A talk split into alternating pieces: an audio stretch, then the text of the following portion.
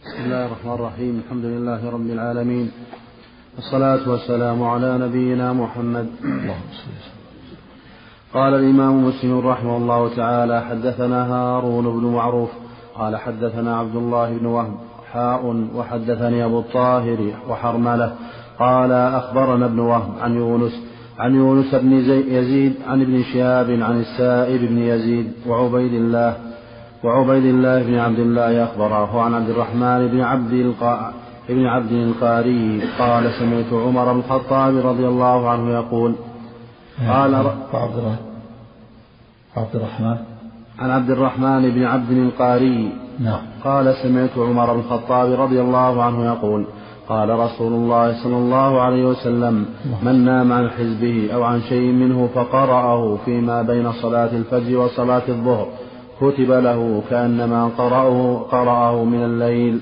بسم الله الرحمن الرحيم. الحمد لله رب العالمين والصلاة والسلام على نبينا محمد وعلى آله وصحبه وسلم وهذا فضل الله تعالى وإحسانه على عبده أن الإنسان إذا نام عن حزبه وورده من الليل وقرأه فيما بين ارتفاع الشمس إلى أذان الظهر كأن كتب الله له كأنما قرأه من الليل.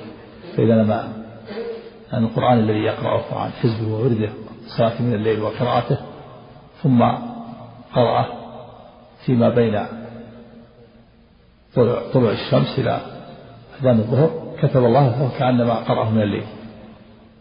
كان النبي صلى الله عليه وسلم إذا غلبه نوم أو وجع صلى من النهار اثنتي عشرة ركعة.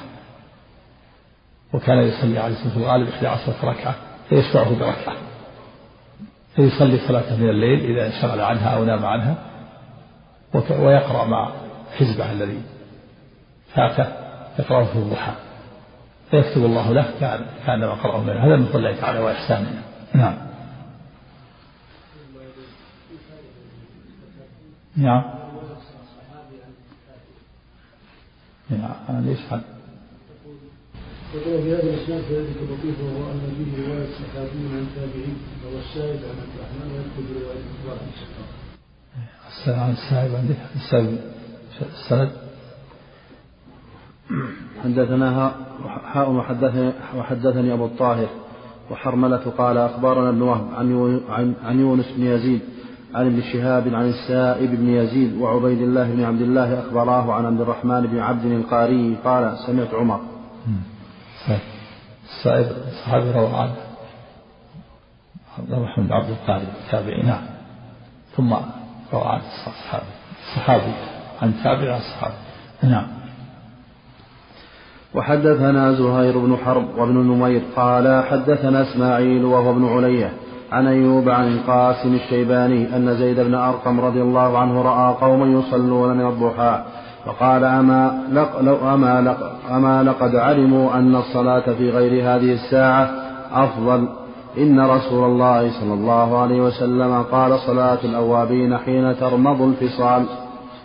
حدثنا زهير بن حرب قال حدثنا يحيى بن سعيد عن هشام بن أبي عبد الله عن هشام بن أبي عبد الله قال حدثنا القاسم الشيباني عن زيد بن أرقم رضي الله عنه قال خرج رسول الله صلى الله عليه وسلم.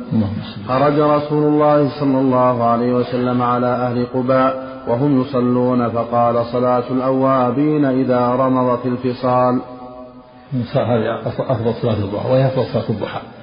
صلاة الأوابين حين ترمض الفصال والفصال جمع فصيل والفصيل ولد الناقة. وترمض يعني تصير الرمضة تحتر الشمس عليه.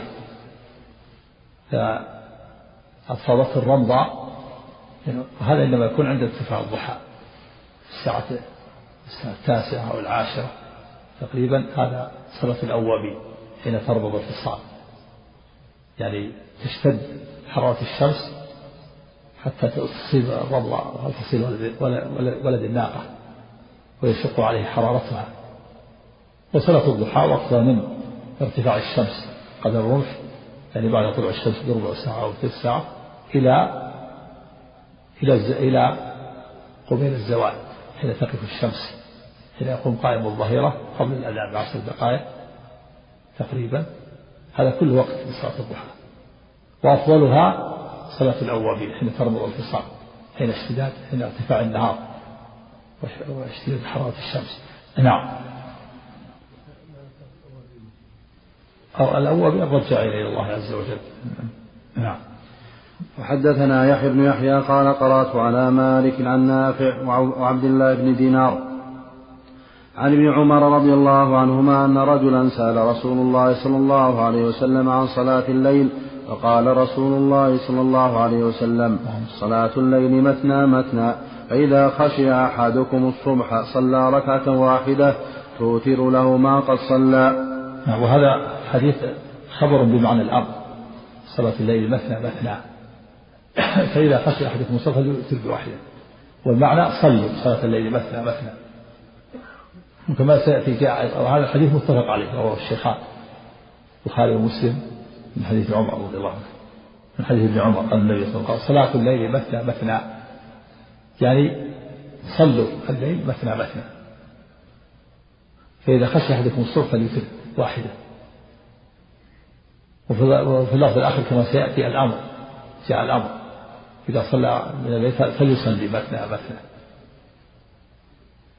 وفي اللفظ الآخر صلاة الليل صلاة النبي صلى الله عليه وسلم الليل مثنى مثنى. هذه الله الفاظ ثلاثة. هذا الخبر معنى الأمر وفيه الأمر كما سيأتي ليصلي الليل فليصلي. إذا صلى فليصلي الليل مثنى مثنى. و واللفظ الثاني خبر عن صلاة النبي صلى الله عليه وسلم بأنها مثنى هذا خبر معنى الأمر. وهو يفيد أنه أنه يجب أن تكون صلاة الليل مثنى مثنى ولا يجوز أن يصلي صلاة الليل ثلاثية ولا رباعية بالسلام الواحد. يعني هذا هو الأمر والأصل في الأمر الوجوب. فلا يجوز يصلي في الليل أربع ركعات بسلام واحد وبسلام واحد أو بست ركعات ست ركعات بسلام واحد إلا إذا نوى وتر إذا نوى الوتر فإنه يسرد ثلاث بسلام واحد أو خمس أو سبع أو تسع. هذا نواة وتر إذا نواة وتر. أما شفع يصلي شفعا ثلاث أربع أو ست أو ثمان هذا ممنوع في الليل. لهذا الحديث صلاة الليل مثلا مثلا واللفظ له فليصلي. والأمر للوجوب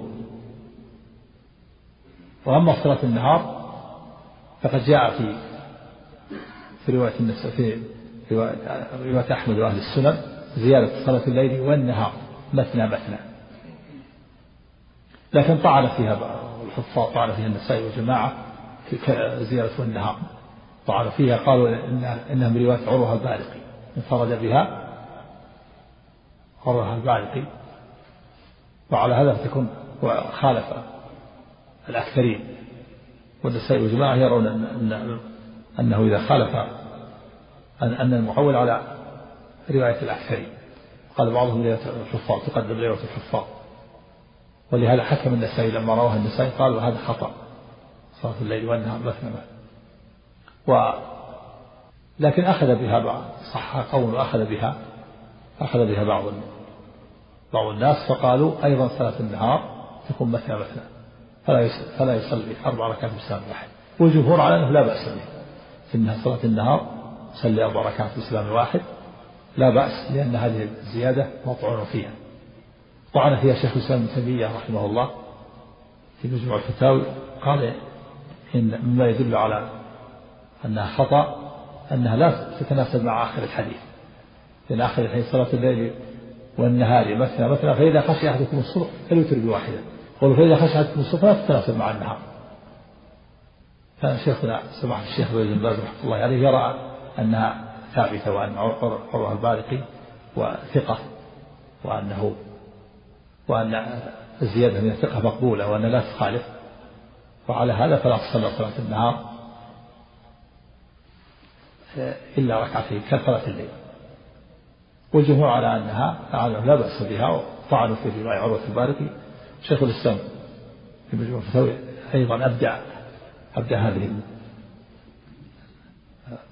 وضح بأن بأن آخر الحديث ما يتناسب مع أوله. لأنه قال فإذا خشي أحدكم الصبح هذا يناسب صلاة الليل ولا يناسب صلاة النهار؟ فدل على أنها خطأ. والنسائي لما رواها في السنة قال هذا خطأ. نعم. ثقة لكن خالف الحفاظ إذا خالف الثقة من هو ثقة ما تكون شاذة تكون ما لا يعمل الجمهور ما يعملون بها ولو كان ثقة. يعني خالف خالف الأكثرين انفرد بها وخالف الحفاظ. ولو كانت نعم. نعم. حدثنا أبو بكر حدثنا أبو بكر بن أبي أما قول النووي رحمه الله في إن صلاة الليل مثنى مثنى قال إن هذا هو الأفضل وإلا فلا بأس ليس بجيد. النووي رحمه الله تكلم على الحديث صلاة الليل مثنى مثنى وقال هذا هو الأفضل مثنى مثنى وإلا فلا يعني فلا بأس بصلاة الليل يعني رباعية. لكن هذا ليس بشيء لأن الأصل في الأوامر الوجوب. نعم. حدثنا أبو بكر بن أبي شيبة وعمر الناقد وزهير بن حرب قال زهير حدثنا سفيان بن عيينة عن الزهري عن سالم عن أبيه رضي الله عنهما سمع النبي صلى الله عليه وسلم يقول حاء وحدثنا محمد بن عباد واللفظ له قال حدثنا سفيان قال حدثنا عمرو عن طاووس عن ابن عمر رضي الله عنهما حاء وحدثنا الزهري عن سالم عن أبيه رضي الله عنه أن رجلا سأل النبي صلى الله عليه وسلم عن صلاة الليل فقال مثنى مثنى فإذا خشيت الصبح فأوتر بركعة وحدثني حرملة بن يحيى قال حدثنا عبد الله بن وهب قال أخبرني عمرو أن ابن شهاب حدثه أن سالم بن عبد الله بن عمر وحميد بن عبد الرحمن بن عوف حدثاه عن عبد الله بن عمر بن الخطاب رضي الله عنهما أنه قال قام رجل فقال يا رسول الله كيف صلاة الليل؟ قال رسول الله صلى الله عليه وسلم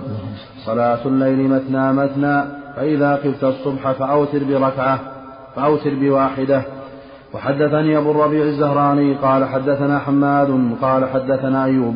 وبديل عن عبد الله بن شقيق عن عبد الله بن عمر رضي الله عنهما أن رجلا سأل النبي صلى الله عليه وسلم وأنا بينه وبين السائل؟ فقال يا رسول الله كيف صلاة الليل؟ قال مثنى مثنى فإذا خشيت الصبح فصل ركعة واجعل آخر صلاتك وترا.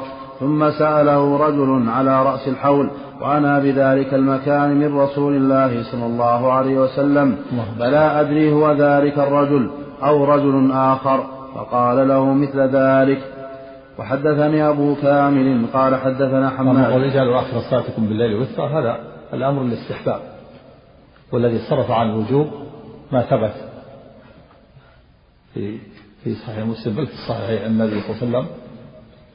صلى أوتر ثم صلى بعد الوتر ركعتين.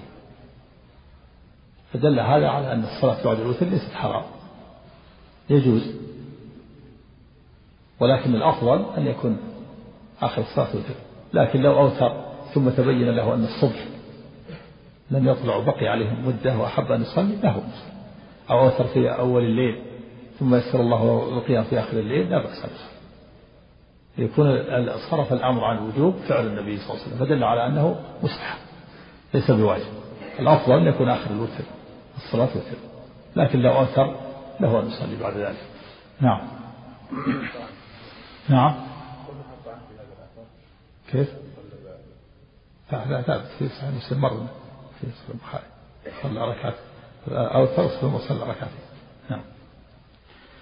وحدثني أبو كامل قال حدثنا حماد قال حدثنا أيوب وبديل وعمران بن حدير عن عبد الله بن شقيق عن ابن عمر رضي الله عنهما حاء وحدثنا محمد بن عبيد الغبري قال حدثنا حماد قال حدثنا أيوب والزبير بن والزبير بن خريث عن عن عبد الله بن شقيق عن ابن عمر رضي الله عنهما قال سأل رجل رسول الله سأل رجل النبي صلى الله عليه وسلم فذكر بمثله وليس في حديثهما ثم سأله رجل على رأس الحول وما بعده وحدثنا هارون بن معروف وحدث وحدثنا هارون بن معروف وسريج بن يونس وأبو كريب جميعا عن ابن أبي زائدة قال هارون حدثنا ابن أبي زائدة قال أخبرني عاصم الأحول عن عبد الله بن شقيق عن ابن عمر رضي الله عنهما أن النبي صلى الله عليه وسلم قال بادروا الصبح بالوتر. وحدثنا قتيبة بن سعيد قال حدثنا لي حدثنا ليث. حاء وحدثنا ابن رمح قال أخبرنا الليث عن نافع أن ابن عمر رضي الله عنهما قال من صلى من الليل فليجعل آخر صلاته وترا فإن رسول الله صلى الله عليه وسلم كان يأمر بذلك. وحدثنا أبو بكر بن أبي شيبة قال حدثنا أبو سامة. حاء وحدثنا ابن نمير قال حدثنا أبي حاء وحدثني زهير بن حرب وابن مثنى قال حدثنا يحيى كلهم عن عبيد الله عن نافع عن ابن عمر رضي الله عنهما عن النبي صلى الله عليه وسلم قال اجعلوا آخر صلاتكم بالليل وترا.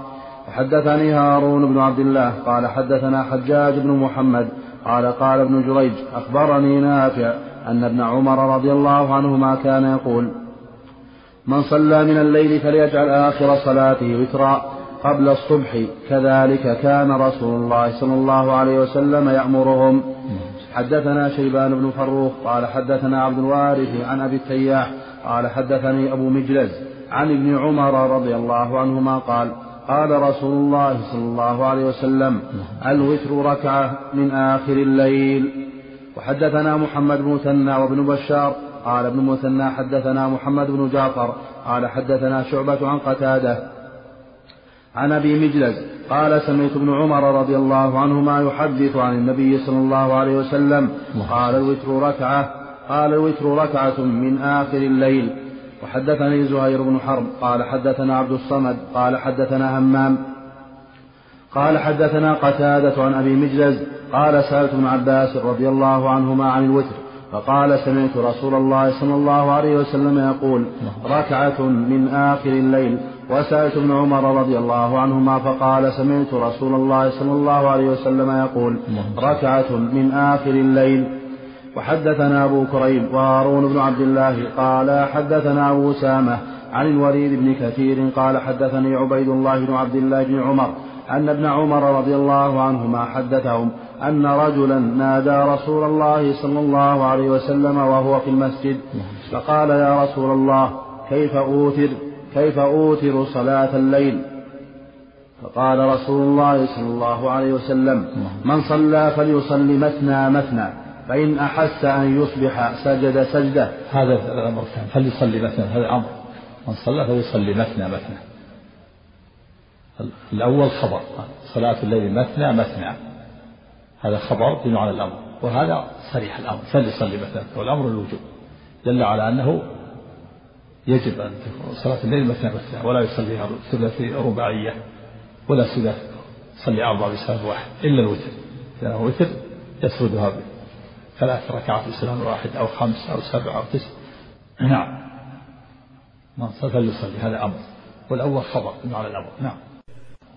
وقال رسول الله صلى الله عليه وسلم من صلى فليصلي مثنى مثنى فإن أحس أن يصبح سجد سجدة أوترت له ما صلى قال أبو كريب سجد سجدة يعني صلى ركعة. مراد السجدة الركعة. صلى ركعة يوتر بها. سميت الركعة سجدة لأن السجدة أهم أركان أهم الأركان أركان نعم.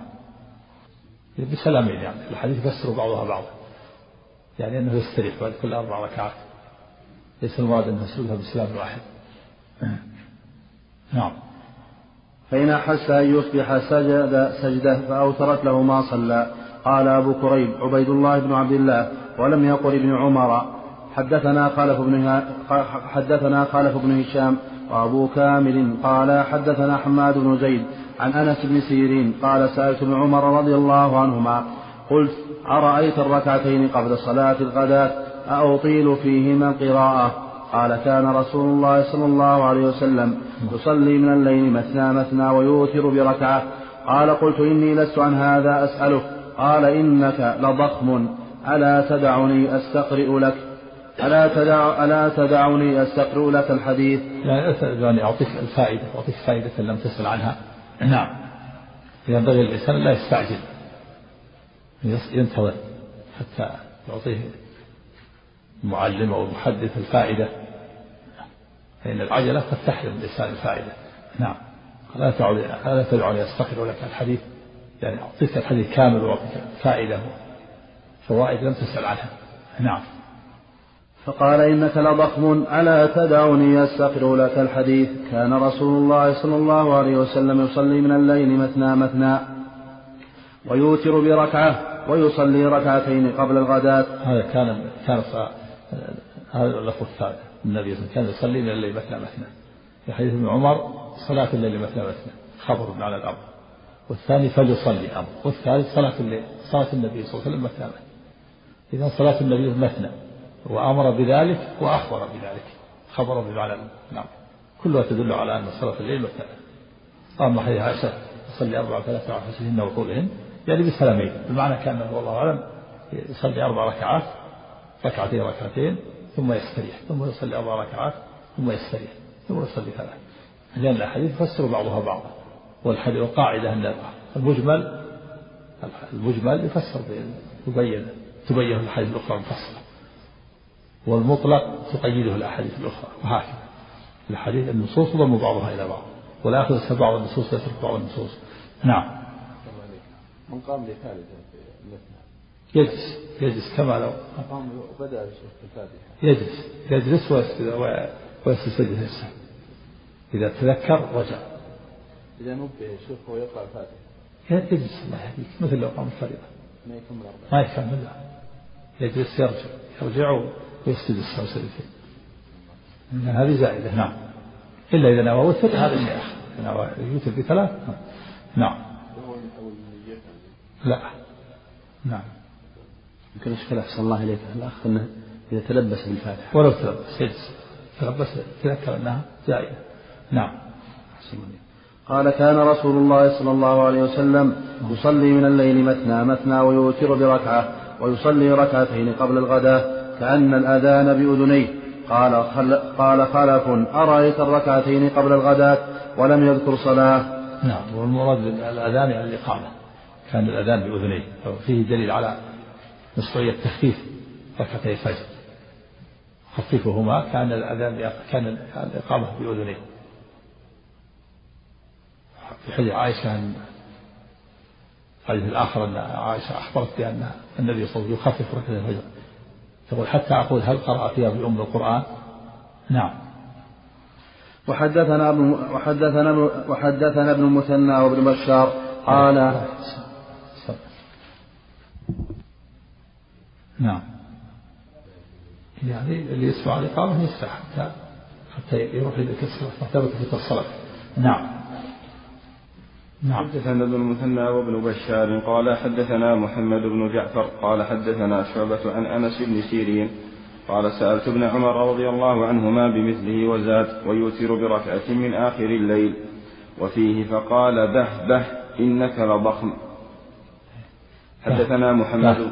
يعني كلمة زجر أو كف قال أقل به به.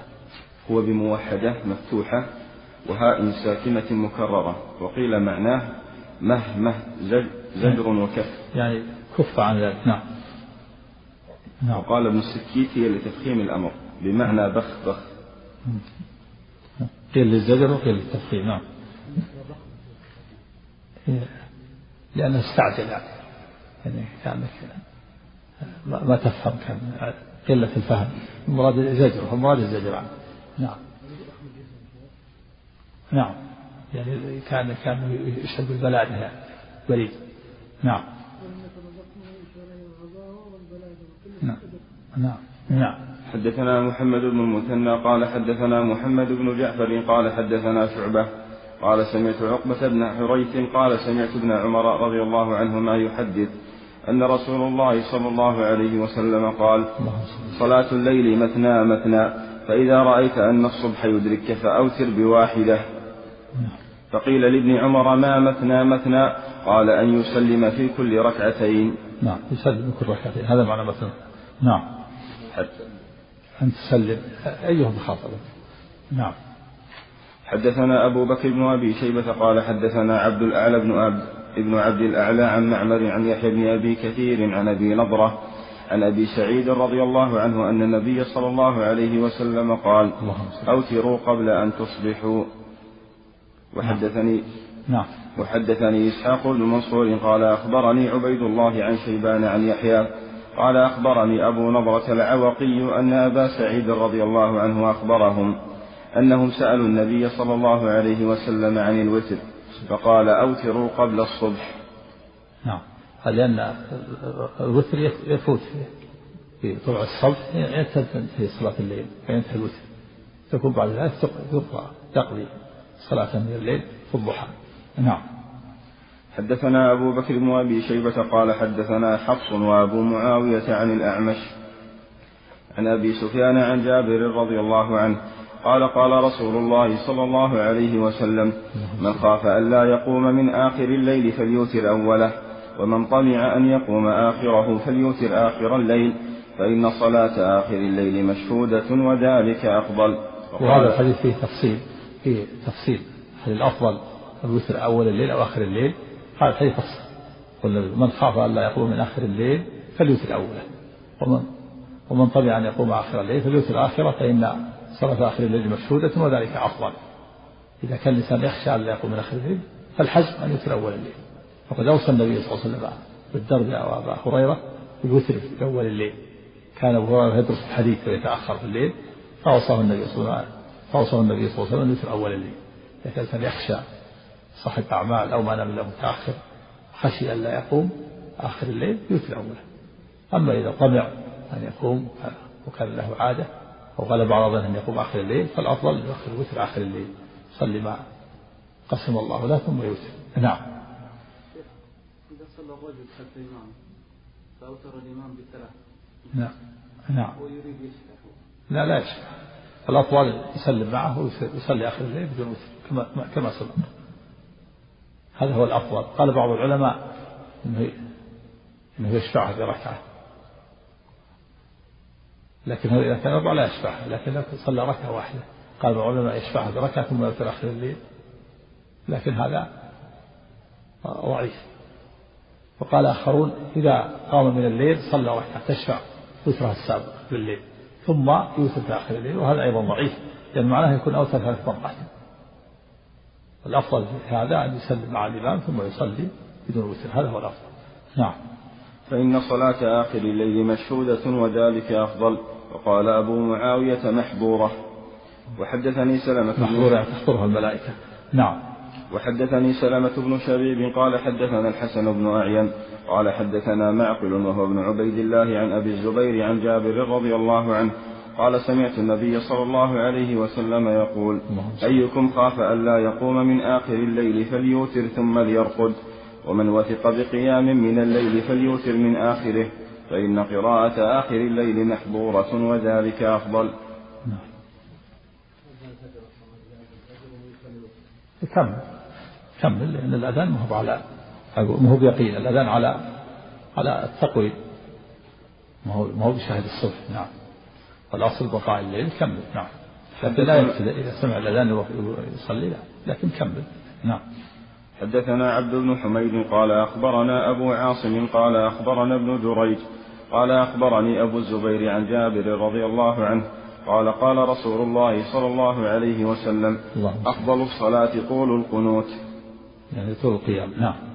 وحدثنا أبو بكر بن أبي شيبة وأبو كريب قال حدثنا أبو معاوية قال حدثنا الأعمش عن أبي سفيان عن جابر رضي الله عنه قال سئل رسول الله صلى الله عليه وسلم أي الصلاة أفضل؟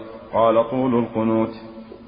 قال أبو بكر حدثنا أبو معاوية عن الأعمش وحدثنا عثمان بن أبي شيبة قال حدثنا جرير عن الأعمش عن أبي سفيان عن جابر رضي الله عنه قال سمعت النبي صلى الله عليه وسلم يقول إن في الليل لساعة لا يوافقها رجل مسلم يسأل الله خيرا من أمر الدنيا والآخرة إلا أعطاه إياه وذلك كل ليلة.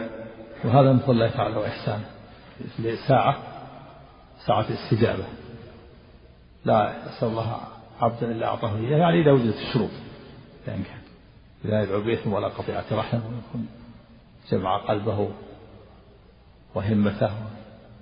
وهذه الساعة أخفاها الله تعالى ليجتهد العباد ليست معلومة لكن أخفاها الله تعالى ليجتهد العباد في جميع الليل حتى تكثر عبادتهم وأعمالهم.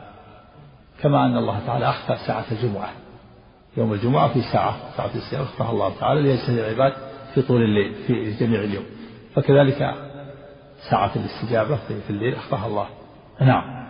وحدثني سلامة بن شبيب قال حدثنا الحسن بن أعين قال حدثنا معقل عن أبي الزبير عن جابر رضي الله عنه أن رسول الله صلى الله عليه وسلم قال إن من الليل ساعة لا يوافقها عبد مسلم يسأل الله خيرا إلا أعطاه إياه. حدثنا يحيى بن يحيى قال قرأت على مالك عن ابن شهاب عن أبي عبد الله الأغر وعن أبي سلمة بن عبد الرحمن عن أبي هريرة رضي الله عنه أن رسول الله صلى الله عليه وسلم قال ينزل ربنا تبارك وتعالى كل ليلة إلى السماء الدنيا حين يبقى ثلث الليل الآخر فيقول من يدعوني فأستجيب له ومن يسألني فأعطيه ومن يستغفرني فأغفر له. نعم وهذا حديث متواترة. رواه الشيخان وأصحاب السنن والإمام أحمد وغيرهم. هو حديث عظيم به بيان أن التنزل الإلهي حين يبقى ثلث الليل الآخر. يقول ينزل ربنا كل ليلة إلى السماء الدنيا حين يبقى ثلث الليل الآخر. فيقول من يدعوني فأستجيب له من يسألني فأعطيه من يستغفرني فأغفر له. في إثبات النزول للرب عز وجل وهو نزول يليق بجلاله وعظمته. ينزل كيف شاء سبحانه وتعالى. لا يشابه ولا يماثل المخلوقين في نزولهم وهو ينزل فوق العرش سبحانه وتعالى كما يليق بجلاله وعظمته. وفيه دليل على فضل الصلاة في ثلث الليل الآخر وهو وقت التنزل الإلهي هو السدس الخامس والسادس من الليل. وفي الحديث الآخر أفضل الصلاة صلاة داود كان ينام نصف الليل ويقوم ثلثه وينام سدسه. صلاة داود يقوم ينام النصف الأول ويقوم الثلث الرابع والخامس وينام السدس الأخير ليستعين به على حوائج النهار وأعمال النهار. والنبي صلى الله عليه وسلم فعل هذا وفعل هذا. جاء كما سبق سمر معنا في الحديث أنه كان يأتيه السحر نائما بعض الأحيان ينام السدس الأخير على ما جاء في صلاة داود ينام لأنه إذا انتصف الليل. أو قبله بقليل أو بعده بقليل قام عليه الصلاة والسلام. فيصلي السدس الرابع والخامس ثم يستريح السدس السادس. وأحيانا يقوم ثلث الليل الآخر ويصلي السدس الخامس والسادس. نعم. وحدثنا قتيبة بن سعيد قال حدثنا يعقوب وهو ابن عبد الرحمن القاري عن سهيل بن أبي صالح عن أبيه القاري. الراء تشديد الراء عنده. تخفيف القاري نسبة إلى قارة. نعم. وحدثنا قتيبة بن سعيد قال حدثنا يعقوب وهو ابن عبد الرحمن القاري. عن سهيل القاري. وهو ابن عبد الرحمن القاري. عن سهيل بن أبي صالح عن أبيه عن أبي هريرة رضي الله عنه عن رسول الله صلى الله عليه وسلم. قال ينزل الله إلى السماء الدنيا كل ليلة حين يمضي ثلث الليل الأول. فيقول أنا الملك أنا الملك من ذا الذي يدعوني فأستجيب له؟ من ذا الذي يسألني فأعطيه؟ من ذا الذي يستغفرني فأغفر له؟ فلا يزال كذلك حتى يضيء الفجر. حدثنا إسحاق بن منصور قال أخبرنا أبو المغيرة قال حدثنا الأوزاعي قال حدثنا يحيى قال حدثنا أبو سلمة بن عبد الرحمن عن أبي هريرة رضي الله عنه قال قال رسول الله صلى الله عليه وسلم إذا مضى شطر الليل أو ثلثاه ينزل الله تبارك وتعالى إلى السماء الدنيا فيقول هل من سائل يعطى؟ هل من داعي يستجاب له؟ هل من مستغفر يغفر له؟ حتى ينفجر الصبح. حدثني حجاج بن الشاعر قال حدثنا محاضر أبو المورع قال حدثنا سعد بن سعيد قال أخبرني ابن مرجانة قال سمعت أبا هريرة رضي الله عنه يقول قال رسول الله صلى الله عليه وسلم ينزل الله في السماء الدنيا لشطر الليل أو لثلث, أو لثلث الليل الآخر. فيقول, فيقول من يدعوني فأستجيب له أو يسألني فأعطيه. ثم يقول من يقرض غير عديم ولا ظلوم. سبحانه وتعالى. وهو الرب سبحانه وتعالى. غير عديم ولا ظلوم. هذا في ثلث الليل بعضها في نصف الليل. يحتمل أن هذا وهم بعض الرواة الحديث كلها في ثلث الليل الآخر. أجاب أجاب بعضهم أنه وجماعة بأن بأن بأنه قد يكون النزول في ثلث الليل والنداء يكون في في الثلث الأخير. والله أعلم. لكن الأحاديث كلها في ثلث الليل الآخر. نعم. قال بالنسبة للنزول قال يعني قال في تأويلان أحدهما تأويل مالك بن أنس رضي الله عنه. هذا ليس بصحيح ما ورد تأويل باطل هذا التأويل اللي ذكره كما سمعت التأويل الصحيح. المعنى الصحيح أنه نزول يقول الله وعظمته نعم. قال مسلم بن الحجاج. بعضهم يزول نزول أمره ونزول رحمته ما بالنسبة إلى مالك ليس بصحيح نعم. نعم. نعم. وزل إيش؟ ينزل في السماء الدنيا لا على على الرحمة نعم نعم. الله أعلم. ساعة الاستجابة؟ ما ما حددت نعم. قال مسلم بن الحجاج ابن مرجانة هو سعيد بن عبد الله ومرجانة أمه. حدثنا هارون بن سعيد الأيلي قال حدثنا ابن وهب قال أخبرني سليمان بن بلال عن سعد بن سعيد بهذا الإسناد وزاد ثم يبسط يديه تبارك وتعالى.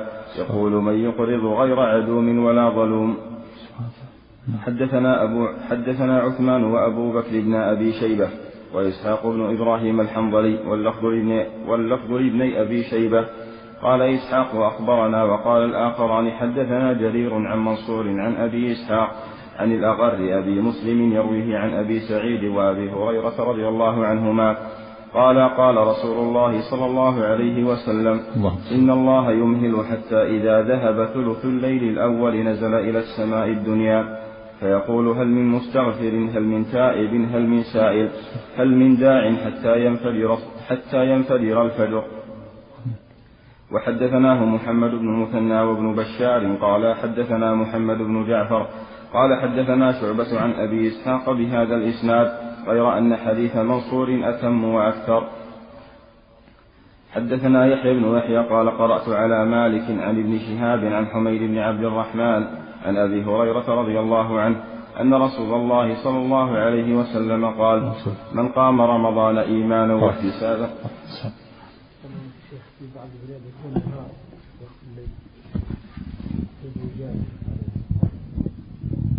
يجاب هذا ما في إشكال. إنما الإشكال يسعى من كون بعض الناس شبه نزول الخالق بنزول المخلوق. يقول الله أعلم. أنت في أي مكان في, في الأرض إذا جاء ثلث الليل الآخر هذا وقت تنزل الله.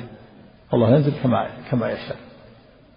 وأما بعض بعض الناس هذا هو جاب شيخ الإسلام ابن تيمية رحمه الله في كتاب شرح حديث النزول.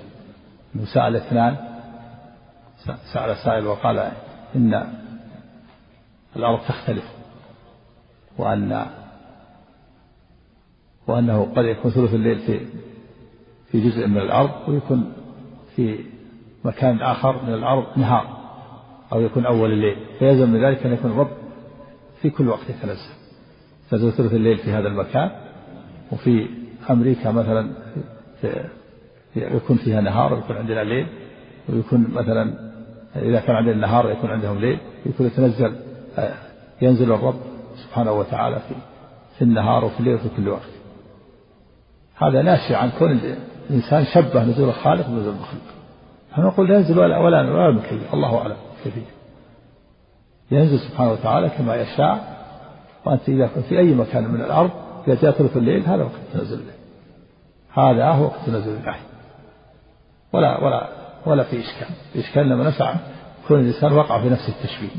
نعم. لا ما يجاب عنه وقال هذا السؤال بعض الناس ناشئ عن التشبيه نعم.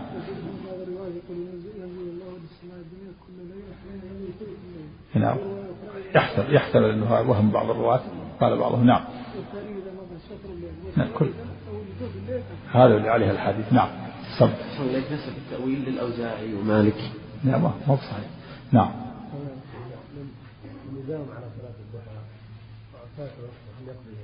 لا قال انت ما, ما تقوى. صلاة الضحى. نعم. بسم الله.